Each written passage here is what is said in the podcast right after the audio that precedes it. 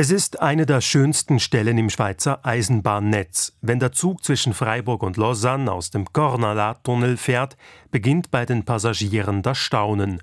Nach der Dunkelheit des Tunnels folgt urplötzlich der prächtige Ausblick auf die Rehberge des Lavaux und den Genfersee, die den Reisenden zu Füßen liegen.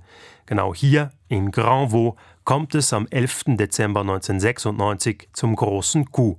Kurz nach dem Tunnel drängen zwei Männer in den Führerstand ein und bedrohen den Lokführer. Die Täter hatten sich im hinteren Führerstand der Lokomotive Zugang verschafft und durch den Maschinenraum hindurch in den vorderen Führerstand äh, vorgedrungen.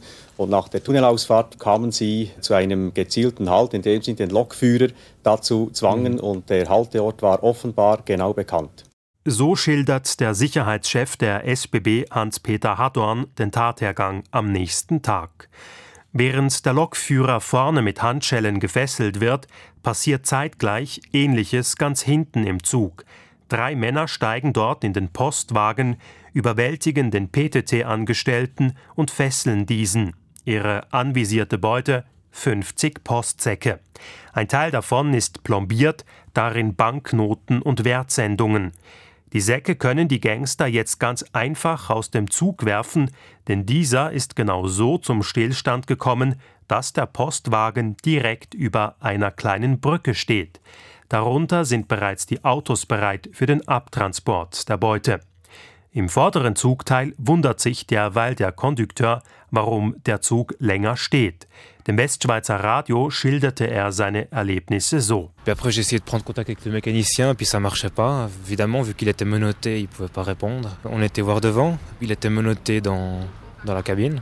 Der Zug habe sich verlangsamt und schließlich angehalten. Dann hört der Zugbegleiter eine Tür, die sich öffnet und sieht dann, wie drei vermummte Personen in aller Eile Säcke aus dem Wagen werfen. Le train a ralenti plusieurs fois, il s'est arrêté.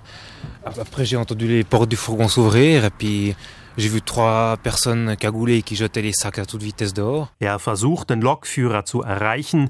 Dieser kann natürlich nicht antworten, ist er doch gefesselt. Der Zugbegleiter schaut also nach, findet den Gefesselten und informiert die Polizei. Davon kriegen die Reisenden nichts mit, denken es sei eine Panne. So auch der Journalist Jean-Philippe Rapp, der auf der Heimfahrt ist. Um sich die Wartezeit zu verkürzen, habe er beim Minibar-Service einen Kaffee bestellt, erzählt er tags drauf im Fernsehen. Je lui ai dit, je vais vous prendre un café parce que j'ai l'impression qu'on a une panne pour un moment. Il me dit oui, et vous auriez même intérêt à prendre un cognac. Alors je dis, ah bon, pourquoi je devrais prendre un cognac Il me dit, bah voilà, le conducteur du train est menotté et on n'arrive pas à enlever les menottes. Der Servicemitarbeiter rät zu stärkerem, zu Cognac. Schließlich sei der Lokführer gefesselt und man könne ihn nicht befreien.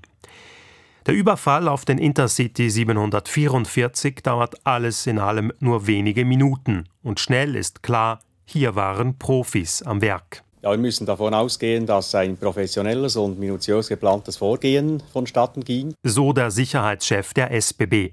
Insgesamt können die Diebe 26 Postsäcke entwenden. Einen Teil davon findet man wenige Tage später zusammen mit den Fluchtautos in Lausanne. Von den Tätern fehlt aber bis heute jede Spur. Unklar ist auch, wie viel Geld sie insgesamt erbeuten konnten. Von mehreren hunderttausend Franken ist etwa die Rede. Die Post verzichtet aber darauf, ins Detail zu gehen. Der spektakuläre Raub im Intercity sollte nicht der erste und auch nicht der letzte große Überfall auf Werttransporter der Post sein. Zuvor hatte es bereits einen auf die Sielpost in Zürich gegeben und weniger als ein Jahr später folgte der Jahrhundertraub auf die Frau Münster Post.